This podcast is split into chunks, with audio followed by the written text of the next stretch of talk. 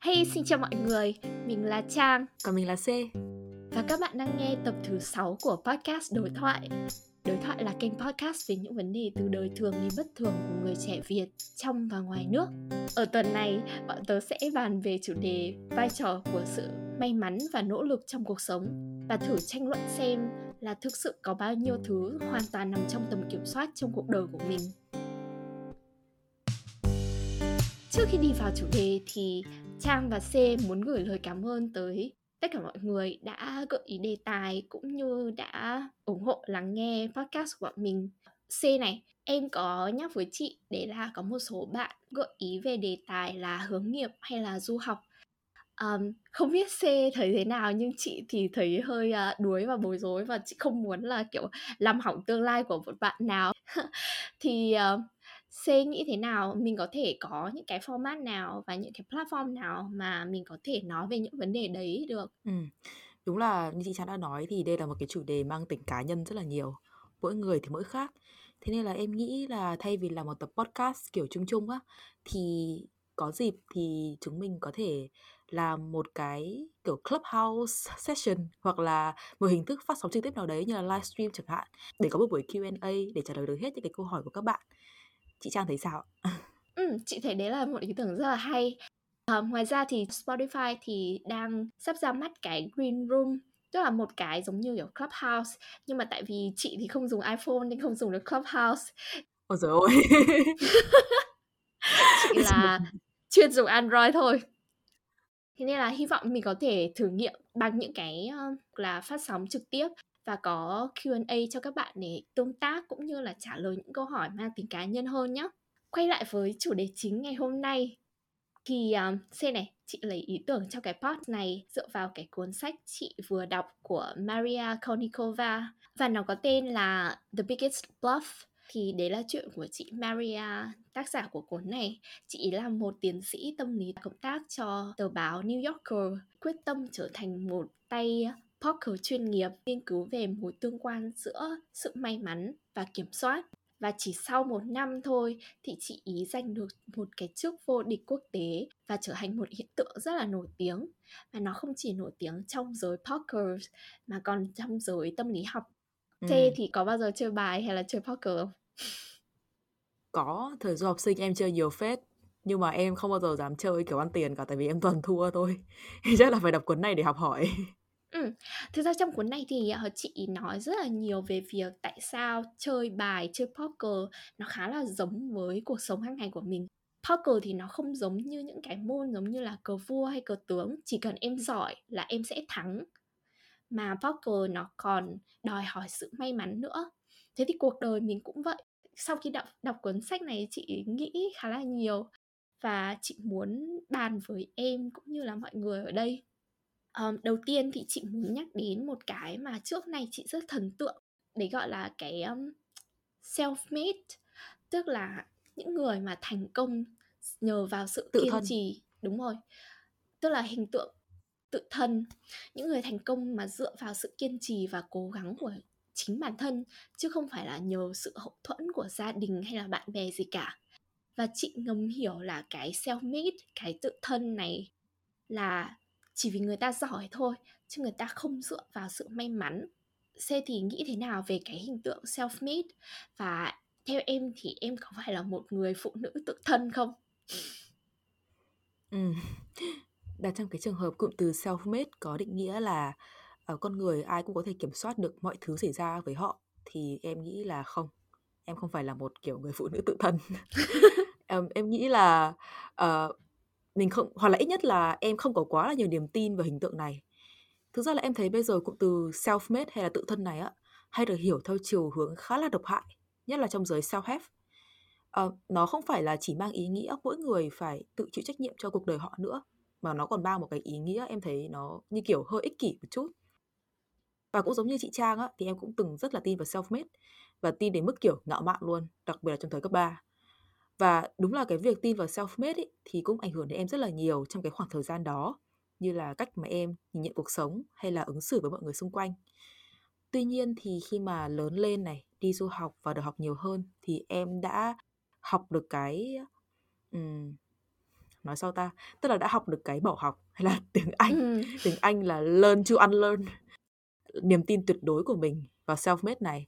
ừ. À, tất nhiên là ai cũng phải chịu trách nhiệm tuyệt đối với cuộc đời họ, nhưng mà ai cũng cần một cái sự may mắn nhất định để đến được cái nơi mà họ đang đứng. Đúng rồi. Và không có một tỷ phú tự thân nào trên thế giới dám tự nhận họ là tự thân một trăm phần trăm cả. Thực ra là trước đây là có Donald Trump đó, nhưng mà sau đó thì ông này cũng đã bị nhiều bài báo đầu tố rồi. ừ. Lấy một cái ví dụ nha. Theo trang Statista thì trên thế giới có tổng cộng một nghìn sáu trăm ba mươi tỷ phú tự thân, tiếng Anh thì gọi là self-made billionaires á, ít nhất là tính đến năm hai không một chín. Và cái tỷ lệ của tỷ phú tự thân á cũng chiếm đến sáu mươi tám phần trăm trong số những cái tỷ phú giàu nhất thế giới nói chung. Nghe thì có vẻ là rất là to đúng không? Là hóa ra trên thế giới này vẫn có rất là nhiều người tự thân, chứ không phải là ai cũng là con ông cháu cha. Tuy nhiên ấy, nếu như mà chúng ta mà thực sự nhìn vào danh sách của từng người trong số những cái người này và nghiên cứu kỹ về cuộc đời của họ, thì chúng ta sẽ thấy là hầu hết trong số họ đều có một vài điểm tương đồng nhất định. Ví dụ nhá, là em sẽ lấy top hai mươi lăm người đứng đầu của danh sách tỷ phú tự thân này. Ừ. Thì, thì có đến hai mươi trong tổng số hai mươi lăm người là đàn ông da trắng ở những nước đã phát triển. ừ. Lấy ví dụ điển hình hơn và quen thuộc hơn cả là Bill Gates. Cái này thì huyền thoại rồi, Việt Nam mình ai cũng tôn thờ Bill Gates, đa hiệu ừ. sách thì thấy lúc nào cũng thấy sách về tiểu sử Bill Gates đúng không? Nhưng mà nếu như mà kiểu mọi người đã đọc ấy thì sẽ nhận ra là Bill Gates vốn dĩ là chưa bao giờ nghèo trong cả cuộc đời của ông ấy cả. Ông ấy luôn giàu từ bé rồi. Đúng rồi. Gates sinh ra ở khu phố thượng lưu, gọi là kiểu white neighborhood ở Mỹ, thừa hưởng trí thông minh từ bố mẹ, vốn dĩ cũng là những cái người rất là thành công. Và nhà của ông thì ở ngay gần Đại học Washington, thế nên là ông hay lẻn vào thư viện trường để dùng trộm máy tính. Và chính những cái ngày lẻn trộm vào thư viện này là đã tạo nên cái niềm vui và niềm yêu thích máy tính của ông cho đến khi trưởng thành. Và cho đến khi thành lập Microsoft ấy, thì Bill Gates cũng rất là thành công trong việc tận dụng những cái mối quan hệ trong giới của bố mẹ để phát triển công ty. Tất nhiên là bản thân Bill Gates cũng là một thiên tài nữa, cái này thì không phủ nhận. Và thực ra ấy, thì rất nhiều trong số các tỷ phú tự thân này cũng có hành trình tương tự như Bill Gates, hay là như là Mark Zuckerberg, rồi ừ. rất nhiều những cái người nổi tiếng khác mà ai cũng ngưỡng mộ. Elon Musk. Yeah, Elon Musk. Mặc dù em rất là thích bà mẹ của Elon Musk ừ. nha, à, một người rất là ngầu. Và về cái câu hỏi thứ hai ấy, thì như đã nói thì em không nghĩ em là một người phụ nữ tự thân, self-made woman. Tất nhiên là em cũng có cố gắng này nọ, chịu khó này kia, nhưng mà em sẽ không thể ở cái vị trí mà em có ngày hôm nay nếu như em không được thừa hưởng rất là nhiều quyền lợi từ thế hệ đi trước và cộng đồng xung quanh. Chị Trang thì thấy sao? Ừ, đồng ý. Rất nhiều năm chị tin rằng chị là một người đàn bà self-made, một người đàn bà tự thân. Người đàn bà tự cường. ừ. à, Nhưng mà chị nghĩ là có những thứ giống như C nói đấy, tức là kể cả trước khi mình sinh ra thì đã có vận may và số phận nó quyết định. Và những cái thứ đấy thì nó có phần đóng góp không nhỏ tới việc mình là ai bây giờ và mình đến tới cái điểm nào trong cuộc sống của mình. Như là bố mẹ mình là ai, thuộc tầng lớp lao động nào, mình có cao hay là xinh không, tức là ngoại hình cũng rất là quan trọng nữa. Hay là những cái vĩ mô hơn, như là mình sinh ra ở đất nước nào, trong hoàn cảnh nào.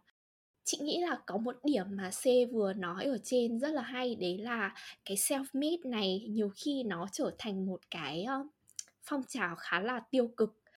Và chị cũng đã từng là rất là ích kỷ, tại vì chị nghĩ chỉ cần mình cố gắng thôi sẽ là sống ok đúng không? Thế nên là ngày xưa chị không thể đồng cảm được với những người mà có hoàn cảnh khó khăn.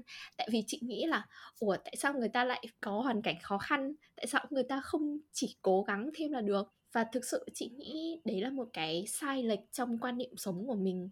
Và rất là may khi mà chị đọc được rất là nhiều thứ và gặp được khá là nhiều người, thì chị biết rằng cái hình tượng self-made này nó hoàn toàn không uh, gọi là một cái hình tượng chuẩn.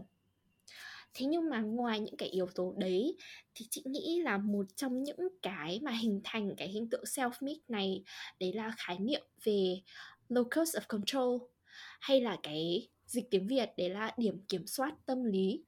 Những người mà thường là thành công hơn và những người mà tin rằng mình làm chủ vận mệnh của mình thì người ta nghiêng về cái nhóm có điểm kiểm soát tâm lý nội tại, internal locus of control, nếu bạn nào đã từng nghe. Còn ngược lại, thì những người mà cảm thấy mọi thứ xảy ra đối với mình chứ không phải là do mình tạo ra thì là những người đấy có cái điểm kiểm soát tâm lý nằm về mặt ngoại tại. Chị thấy ví dụ điển hình cho sự khác biệt này đấy là cái văn hóa đổ lỗi. Ở Việt Nam, ông bà bố mẹ lúc mà mình bị ngã thì thường hay bảo là đánh chừa nền gạch. Ừ, không chỉ có điểm đó đâu, mà rất là nhờ bố mẹ ấy, đặc biệt là bố mẹ châu Á là hay còn, hay còn có cái kiểu kể lể công lao với con cái cơ. Cái kiểu như mà không có tao thì mày làm sao có ngày hôm nay. Kiểu đấy. Nghe rất là quen. Nghe rất là quen đúng không? Ít nhất là phải đến chín mươi phần trăm bạn bè của em đã từng nghe câu nói này. Và ok, kể cả điều đấy có đúng đi chăng nữa ấy, thì nếu như nhá, nếu như trong tương lai cái đứa con mà tiếp thu cái tư tưởng này lúc mà gặp thất bại thì chắc chắn là nó sẽ đổ lỗi lại cho bố mẹ. Không có bố mẹ thì con sẽ tốt hơn nữa, kiểu kiểu đấy, ví dụ vậy. Và nói thật ấy là trong cuộc sống mà trong cuộc sống bây giờ ấy, khi mà em đã ở cái độ tuổi đi làm rồi, em vẫn gặp rất là nhiều người mang theo cái tâm lý này khi trưởng thành. Và đây là một điều rất là đáng tiếc cho họ. Ngoài ra thì em cũng có một cái điểm cũng muốn bổ sung thêm vào cái ý um, locus of control của chị Trang là cái điểm kiểm soát tâm lý á. Thì có rất là nhiều những cái nghiên cứu đã chứng minh ra rằng là đến cả cái việc kiểm soát tâm lý tưởng chừng như là nội tại này cũng được ảnh cũng bị ảnh hưởng khá là nhiều bởi những cái yếu tố ngoại tại. Lấy ví dụ là những người mà có thu nhập thấp, những cái người mà phải làm công việc chân tay từ sáng đến tối, những cái người mà gặp khó khăn về tài chính hay là khó khăn về kiểu gia đình, bố mẹ nghiện ngập, anh em nghiện ngập kiểu như thế, thì những người này sẽ thường có những cái quyết định nó sai lầm, ngắn hạn và gọi là ngu ngốc hơn bình thường, phải đến vài chục phần trăm. Cái này em không nhớ nữa, chỉ muốn chia sẻ ra thôi. Và em sẽ dẫn cái link nghiên cứu đó ở dưới phần uh, note của podcast. Điều này cho thấy là cái mà gọi là kiểm soát tâm lý ấy, thực ra cũng không phải, cũng không phải là do hoàn toàn con người kiểm soát. Và thực ra là có rất là nhiều người họ đã họ đã đáp trả lại cái ý như cái nghiên cứu này là ô, nói như thế thì tại sao rất là nhiều người có hoàn cảnh khó khăn họ vẫn vươn lên được đấy thôi. Thực ra là cái ý này là một cái ý mà gọi là lấy một cái điểm chóp bu để bao trùm toàn bộ cả một cái dân số. Đúng rồi. Nói như kiểu là tại sao người da đen lại cứ phải phạm tội thế, vẫn có tổng thống là người da đen là Obama đấy thôi, kiểu đấy. Thì tất nhiên là vẫn có những cái người gọi là kiểu tokens ấy. Nhưng mà nói chung là đây là một cái một cái nghiên cứu vẫn còn đang nghiên cứu thêm và em nghĩ là sẽ rất là hay nên em chia sẻ cái ý này. Ừ. Ừ. Cảm ơn C, chị thấy ý đấy rất là hay và nếu mà chỉ chỉ ra một số những cái ngoại lệ thì chắc chắn đấy là một cái ngụy biện. C, em thấy mình sẽ nghiêng về cái nhóm nào, ngoại tại hay là nội tại? Và suy nghĩ của em về cái điểm kiểm soát tâm lý đối với cái góc nhìn về việc sự nỗ lực và may mắn đối với mình như thế nào? Ừ. Tất nhiên là em nghĩ là em có, có khả năng kiểm soát tâm lý nội tại khá là cao. Ừ. Tuy nhiên thì với em thì kiểu cá nhân thôi nhá. Em nghĩ là cái điểm, một cái điểm lành mạnh thì sẽ luôn là phải là điểm cân bằng. Um, kiểu chị nghĩ tầm khoảng chín mươi phần trăm những gì xảy ra đối với chị là nằm trong tầm kiểm soát của chị và mười phần trăm là do may mắn. Đấy chắc chắn là một cái bias mà chị có. Thế thì trên thang điểm một trăm phần trăm của em thì cái cân của em ở đâu? Ừ. Trước khi trả lời câu hỏi này thì em cũng có muốn chia sẻ một cuốn sách mà em đã đọc rất là lâu về trước rồi. Nhưng mà thực ra là đến bây giờ cuốn sách này vẫn còn ảnh hưởng rất là lớn đến em. Đấy là cuốn The Courage to be Disliked. Uh, em nghĩ là ở Việt Nam cũng có nhà xuất bản xuất bản rồi, hình như tên là Dám Bị Ghét thì phải. Ừ. Ừ, và tác phẩm này, cuốn sách này là của hai tác giả người Nhật Kishimi và Koga. Và Kishimi và Koga, hai người cũng khá là nổi tiếng trong văn đàn Nhật Bản, đặc biệt là văn đàn self-help. Mặc dù là sách self-help, nhưng em thấy cuốn sách này nó mang tính triết học rất là cao.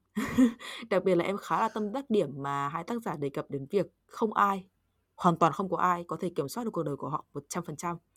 Ai mà may mắn thì đời thuận lợi, còn không may thì coi như là thôi, kiểu đấy. Chỉ một chút sai số thôi có thể khiến cuộc đời của một người lên voi hoặc là xuống chó.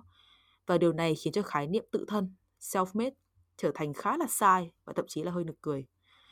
Tuy nhiên, nghe thì có vẻ khá là vô vọng đúng không? Nhưng mà hai tác giả cũng có khẳng định là mặc dù cuộc đời là như vậy, nhưng mà ai cũng kiểm soát được việc họ phản ứng thế nào với hoàn cảnh. Thế nên là mặc dù trong nhiều năm qua ấy, khái niệm self-made đã bị bác bỏ bởi rất là nhiều người, kể cả học thuật và cả kinh doanh, nhưng mà không có ai dám đánh giá thấp tính trách nhiệm và tự chủ của mỗi cá nhân. À, bởi vậy cho nên là em em nghĩ là cái sự tự chấm điểm chín mươi và mười của chị không hẳn là bias, mà nó chỉ thể hiện ra là chị tự tin, là chị có thể có cái sự trách nhiệm cao và tự chủ cho cuộc đời của chị thôi. Và quay trở lại câu hỏi ấy, thì em nghĩ là em sẽ nằm ở mức um, chắc là bảy mươi ba mươi. Chắc là chị hơi tự cao rồi. Không, không, không nói thế nhá. Đây là một điểm rất là hay, tính trách nhiệm và tự chủ cũng như là cái phản ứng đối với hoàn cảnh khá là khác ở hai đầu của cái cân về điểm kiểm soát tâm lý. Nhưng mà cái vấn đề chủ yếu ở đây đấy là um, phải làm sao mình phân biệt được những cái gì mà nằm trong tầm kiểm soát và những cái gì gì thuộc về may rủi. Đầu kia của cán cân thì là gọi là cao ngạo, và chị hy vọng là chị không nằm vào cái nhóm này. Nhưng mà có một cái thí nghiệm khá là nổi tiếng mà Maria nhắc đến trong cuốn sách chị vừa giới thiệu. Người ta cho các đối tượng nghiên cứu đoán mặt dốc hay mặt ngửa của một đồng xu. Kết quả thí nghiệm cho thấy rằng nếu một người đoán trúng vài lần đầu thì họ nghĩ họ thực sự giỏi và chắc chắn về lần đoán tiếp theo, mà người ta không nghĩ rằng mình thực sự chỉ ăn may thôi. Cái này cũng khá là đúng trong việc chơi chứng khoán. Chị dùng từ chơi ở đây nhá, chứ không phải đầu tư. C, em có chơi chứng khoán hay là đầu tư gì không? À, em cũng có đầu tư một số thứ, nhưng mà không phải là đầu tư chứng khoán. May quá. À, rất nhiều bạn có một cái tâm niệm là sẽ chờ đúng thời điểm để mua đỏ, bán xanh. C không chơi chứng khoán nên chị giải thích luôn. Mua đỏ tức là mua lúc mà sàn xuống giá, và bán xanh là bán lúc sàn tăng giá, tức là time được market. Và đấy là một trong những cái gọi là bias, kiểu illusion về control ấy. Ừ. Thế thì em muốn hỏi là cái này thì em, tất nhiên là em không phải là giới kinh tế hay là không làm trong ngành tài chính. Ờ, em không biết là thế thì những cái người mà gọi là phân tích chứng khoán á, gọi ừ. là kiểu những cái người kiểu dẫn dắt, chả biết tiếng Việt gọi là gì, nhưng mà những cái người gọi là advisor á, để uh, gọi là ừ, thì trong cái sở chứng khoán thì những người đó họ có thể dự đoán được sự lên xuống của sàn chứng khoán đúng không? Vậy thì những người đó thì chắc là cũng phải phụ thuộc vào may mắn uhm, không chị Trang? Không hẳn là người ta dự đoán sự lên xuống của sàn. Đương nhiên là cái nghề advisor hay là portfolio manager ấy, người thực sự lâu năm có kinh nghiệm và đầu tư dài hạn, không phải chơi. Còn nếu mà day trader thì hầu như sẽ thuộc vào cái may mắn hơn. ừ. Giống như kiểu em chơi bạc ấy, gambling thì có người thắng có người thua đúng không? Zero sum game. ừ, Ok, game theory ha. Cái này cần nhiều thứ phải học. Khá là thú vị, em sẽ dành thời gian tìm hiểu thêm. Cảm ơn chị Trang. ừ. C thì chắc chắn là không phải thuộc tiếp cao ngạo hay là ảo tưởng rồi. Nhưng mà cái đầu kia của cán cân đấy là nhiều khi mình bị nghi ngờ vào bản thân và cảm giác là nhiều chuyện xảy ra với mình là nhờ may mắn. Ừ, bây giờ là em đang làm một cái nghề mà có thể thấy được là cái câu thiên thời địa lợi nhân hòa là hoàn toàn chính xác. Đó là nghề gọi là tuyển dụng nhân sự trong ngành dược phẩm ở Nhật Bản. Và cái nghề này cho em kiểu nhìn thấy, em đọc rất là nhiều xê vê ừ. một ngày, và em nói chuyện với rất là nhiều người trong một ngày.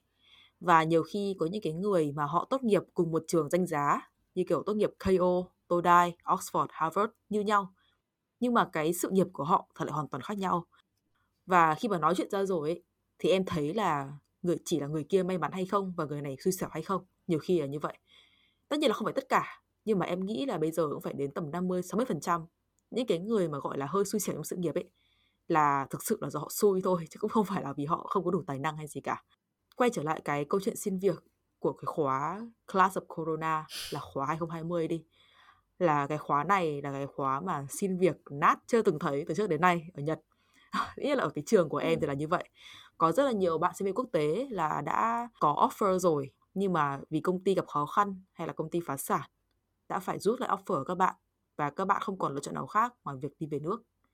Và kể cả một số bạn kiểu địa phương ấy, ừ. các bạn người Nhật cũng gặp rất là nhiều khó khăn trong việc xin việc. Không phải là vì các bạn không giỏi, mà chỉ đơn giản là các bạn ý xin việc vào đúng cái thời điểm kinh tế khó khăn ừ. nhất từ trước đến nay, từ kể từ sau cái thời bong bóng vỡ ở Nhật Bản á.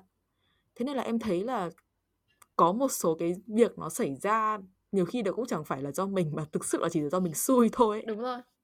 Tuy nhiên thì vẫn tất nhiên là vẫn sẽ có những cái cách để cải thiện sự may mắn của mình lên. Thế nên là em nghĩ là em cũng khá là chủ động trong cái việc uh, gọi là tìm kiếm may mắn, nâng cao tần suất may mắn của mình và làm giảm đi cái tần suất xui xẻo, hay còn gọi là tần suất sai số. Mặc dù vậy thì như em đã nói, em rất là tin vào may mắn. Cũng không phải là tin đến cái mức kiểu đến cái mức kiểu như là bùa chú hay là gì, ừ. ý là nó vẫn có cái những cái khía cạnh khoa học. À, tuy nhiên ấy thì mặc dù em tin thì là tin vậy thôi, nhưng mà cũng chẳng có ai may mắn mãi được, và cũng rất là ít người xui xẻo cả đời. Hoặc là cũng có những người may mắn cả đời, nhưng mà em không nghĩ là sẽ không có rơi vào em đâu. Thế nên là đúng là chúng ta ai cũng nên tận hưởng mọi thứ lúc mà nó đang tốt đẹp, và cố gắng không sốc khi mà có chuyện xảy ra ngoài ý muốn. ừ. à, C có đem ra một cái điểm rất là thú vị, đấy là nâng cao tần suất may mắn và giảm đi tần suất sai số của mình. Thế thì em có thể chia sẻ một cách mà em chủ động trong cái việc quản lý cái may mắn của đời mình được không? Thực ra là cái câu hỏi này nghe có vẻ theo hơi hướng diễn giả, nhưng mà em nghĩ là em cũng không có thành công hay là giàu có đến mức đấy để mà chia sẻ gọi là những cái bí kíp hay gì cả. Nhưng mà em nghĩ là em cũng đã đủ may mắn để có thể kiểm soát cuộc đời của mình về mặt tài chính cũng như là về mặt tinh thần. À, ở một cái ngưỡng mà em thấy là nó chưa bao giờ bị rơi xuống cái, cái ngưỡng quá là chạm đáy cả, kể từ lúc em tốt nghiệp đại học đến bây giờ.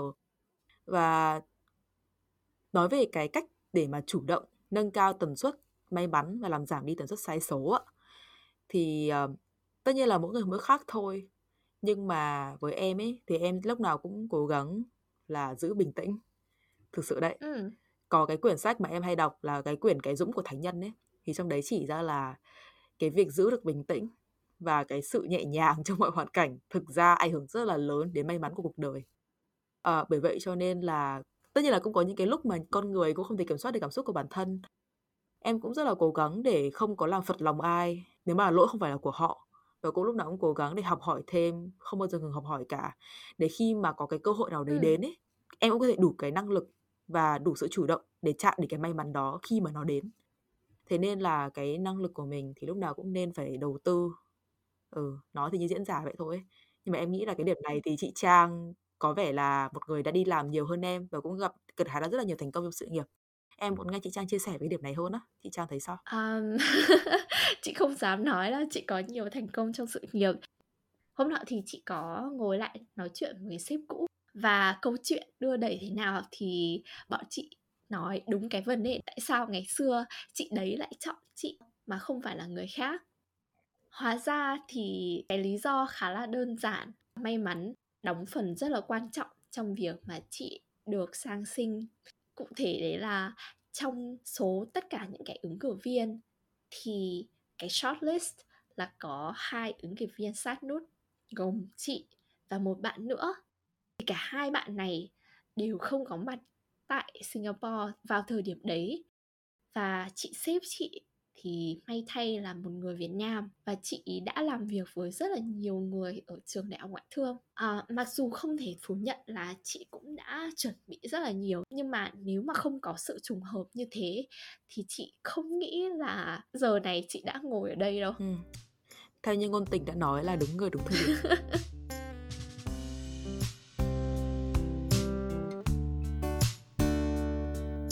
Nãy giờ thì Trang và C nói về mặt lý thuyết khá là nhiều. Bây giờ nói về ứng dụng một chút đi. Chị thì muốn đề cập về hai chủ đề mà chị nghĩ các bạn thính giả của mình rất là quan tâm đến. Thứ nhất là như bọn mình cũng có bàn một chút về nghề nghiệp, và thứ hai đấy là về tình cảm. Chị lúc nào cũng thích nói về dating. Ai thì cũng muốn sống với một cái phương châm đấy là do what you love, love what you do. Nhưng mà không phải ai cũng tìm được một cái nghề mà mình tâm huyết. Một câu hỏi mà chị thường nhận được là làm sao chị có thể tìm được cái, cái sự nghiệp hiện tại khi mà AdTech khá là mới và không nhiều người biết tới. Câu trả lời của chị thì chị thấy là chị khá là may mắn. um, chị cũng giống với rất là nhiều bạn khi mà chị học một cái ngành kinh tế khá là chung chung, và khi tốt nghiệp đại học thì chị khá là mất phương hướng và không biết làm gì cả. Và chị cũng có qua rất là nhiều chân chạy, uh, như là qua các vị trí H R này, và làm cả về logistics.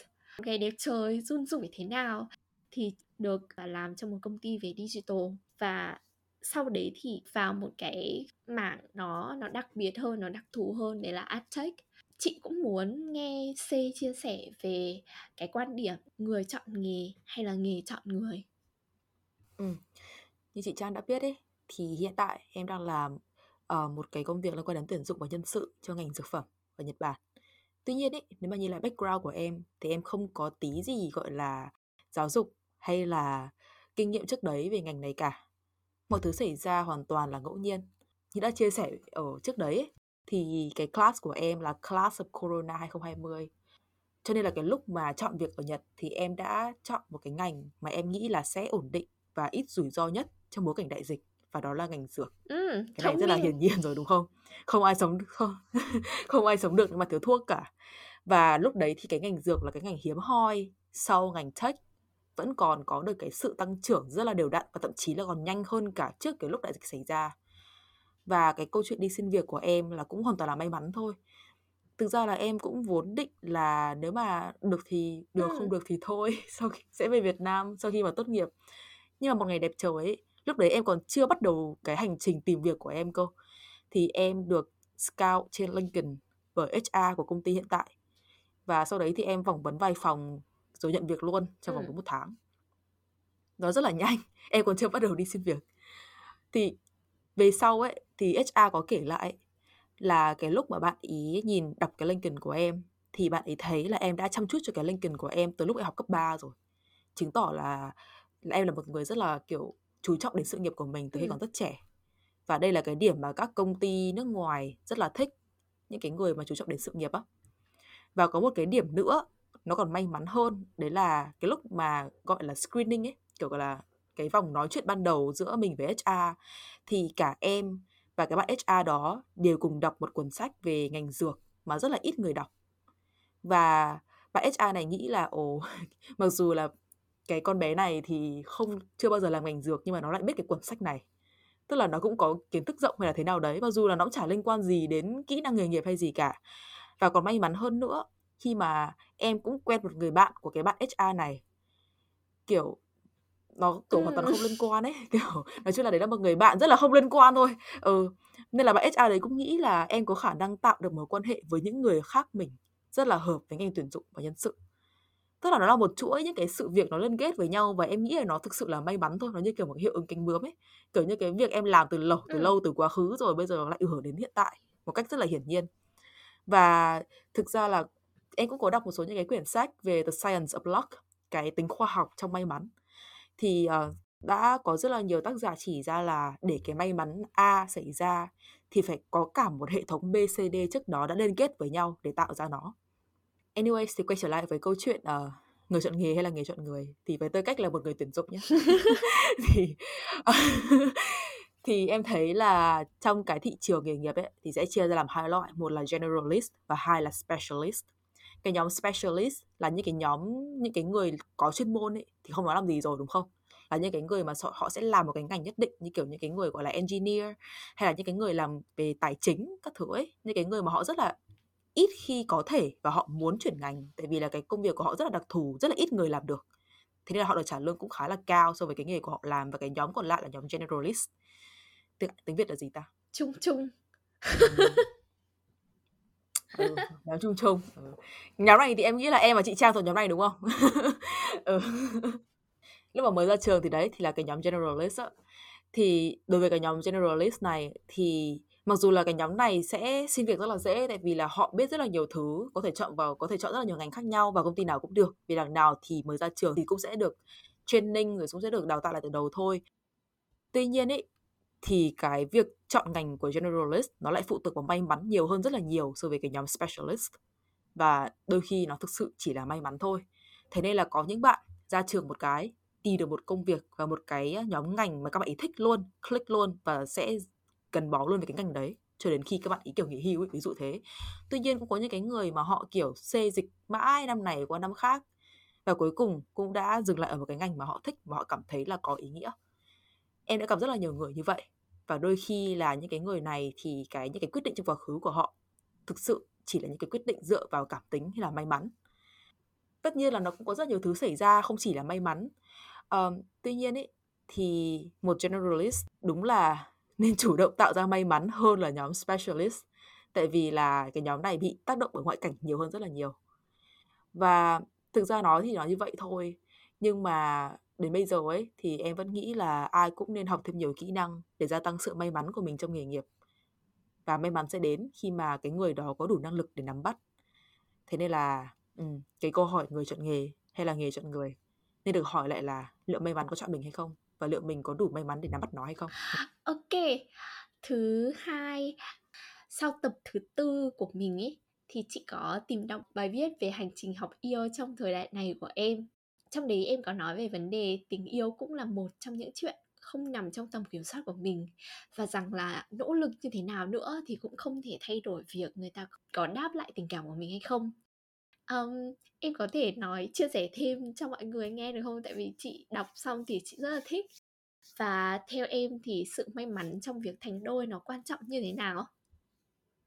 Cảm ơn câu hỏi của chị Trang, và cảm ơn chị đã đọc cái bài viết đấy của em. Cái bài viết em đã viết ra trong cái lúc em thức tỉnh. Nhưng mà thôi, anyways. uh, thực ra là cái lúc mà em viết bài viết đó á, thì em cũng đã đọc khá là nhiều sách về dating, hẹn hò, The Science of Luck in Love, cái sách kiểu như vậy ấy.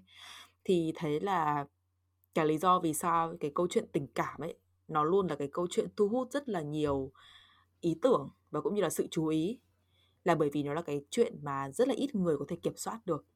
Thế nên là khi mà mình xem phim ấy sẽ thấy là có hai cái chủ đề lúc nào cũng hot nhất. Một là chủ đề tình yêu và hai là chủ đề phiêu lưu, đúng không? Tại vì tình yêu thì không ai kiểm soát được, còn phiêu lưu thì rất là ít người có thể phiêu lưu một cách full time trong cuộc đời. Đó, con người thì hay thích hay thích xem những cái thứ mà mình không thể kiểm soát được ấy, khó lường như vậy. Đúng rồi. Và thế nên ý, là cái chuyện tình cảm cũng là một cái vấn đề mà kiểu dù cho chị có thể có đẹp, giỏi, giàu hay thế nào đi chăng nữa thì cũng không thể nào có một cái quyền năng gọi là quyền năng kiểm soát người khác. Tại vì tình yêu nó phải là câu chuyện của hai người, đúng không? Phải là ba người, bốn người gì đấy. Không phải cô của chị. Ý là nói thế. Love has no boundaries. Thì đó, thì, uh, thì đó, thì nói chung là không ai có thể kiểm soát được một người khác. Thế nên là đó là lý do vì sao mà đôi khi chuyện tình cảm nó còn là vấn đề may mắn nữa. Thế nên là các cụ hay dạy là phụ nữ lấy ừ. chồng như đánh bạc à, kiểu đấy. May thì ừ, không may thì thôi. Ờ. Và một trong số những cái yếu tố may mắn ở đây thực ra ấy là nó không phải là nó không phải chỉ nằm ở cái lúc mà mình gặp một người nào đấy ở thời điểm ban đầu. Tức là trong cái thời đại bây giờ để gặp người mới thì thực ra khá là dễ. Em không nói là trong ừ. cái thời điểm corona nhá, cái thời điểm trước đấy, trong tương lai khi mà Covid hết ấy, cái việc gặp người mới nó dễ dàng hơn ngày xưa rất là nhiều. Thực ra cái điểm may mắn nhiều hơn ấy là trong cái khoảng thời gian gọi là cái khoảng thời gian chuyển giao giữa hẹn hò và yêu đương ấy. Cái lúc mà mình hẹn hò thì mọi thứ rất là màu hồng, rất là vui vẻ, rất là đáng yêu. Tuy nhiên ấy, để chuyển sang cái bước lâu dài, gọi là cái bước thực sự là yêu nhau rồi và xác định tương lai lâu dài với nhau, thì những cái đôi nào mà họ thực sự nỗ lực và họ cũng phải có may mắn nữa thì mới chuyển được sang cái giai đoạn đó để đi tiếp với nhau. Đó vẫn là cái điểm mà sự may mắn ừ. chiếm rất là nhiều. Có những cái thế nên ý, là mới có cái câu đúng người sai thời điểm á. Ừ, có thể là mình gặp một anh này, anh ấy rất là tốt, nhưng mà lúc đấy thì anh ta đang đúng có rồi. Vấn đề về tâm lý chẳng hạn. Anh ta không ở trong một cái tình trạng tốt để tiến hành việc yêu đương, và đấy chẳng phải là lỗi của mình. Ví dụ như vậy. Và trong tương lai nếu mà hai người đấy gặp nhau ở một thời điểm nào đấy khác thì có thể họ sẽ tiếp tục, nhưng mà đấy lại là câu chuyện may mắn khác, đúng không? Bởi vậy cho nên ấy, là em tin là người nào khi bước vào tình yêu thì họ cũng mong mình sẽ có một happy ending, một kết thúc vui vẻ. Tuy nhiên ấy, nếu như mà ai cũng có được cái thứ mà mình mong đợi ấy, thì thế giới này đã không có nhiều ca chia tay và nhiều những cái ca ly hôn đến vậy, ừ. đúng không? Cảm ơn C. Có một điểm rất là hay em cũng đề cập ở cách mà mình đối diện với sự thất bại hay là cái sự kém may mắn của mình cũng rất là quan trọng. Và chị nghĩ đấy là một cái khá là đúng khi mà nói về rejection hay là đổ vỡ trong yêu đương. Một điểm nữa chị muốn thêm vào đấy là cái việc mà tìm được crush hay là yêu một người thì đúng là nhờ nhân duyên thật. Nhưng mà chỉ duyên không thôi thì sẽ không đảm bảo được cái mối quan hệ lâu dài qua cái thời điểm hẹn hò rồi và sang cái thời điểm mà xác định với nhau lâu dài hơn thì nó sẽ cần sự nỗ lực và chia sẻ của hai người nữa. Thế nên là vẫn có một cái phần gọi là một cái balance cần được thiết lập giữa cái sự may mắn cũng như là nỗ lực, kể cả trong những chuyện như tình yêu, chứ mình không thể ngồi chờ Cupid được.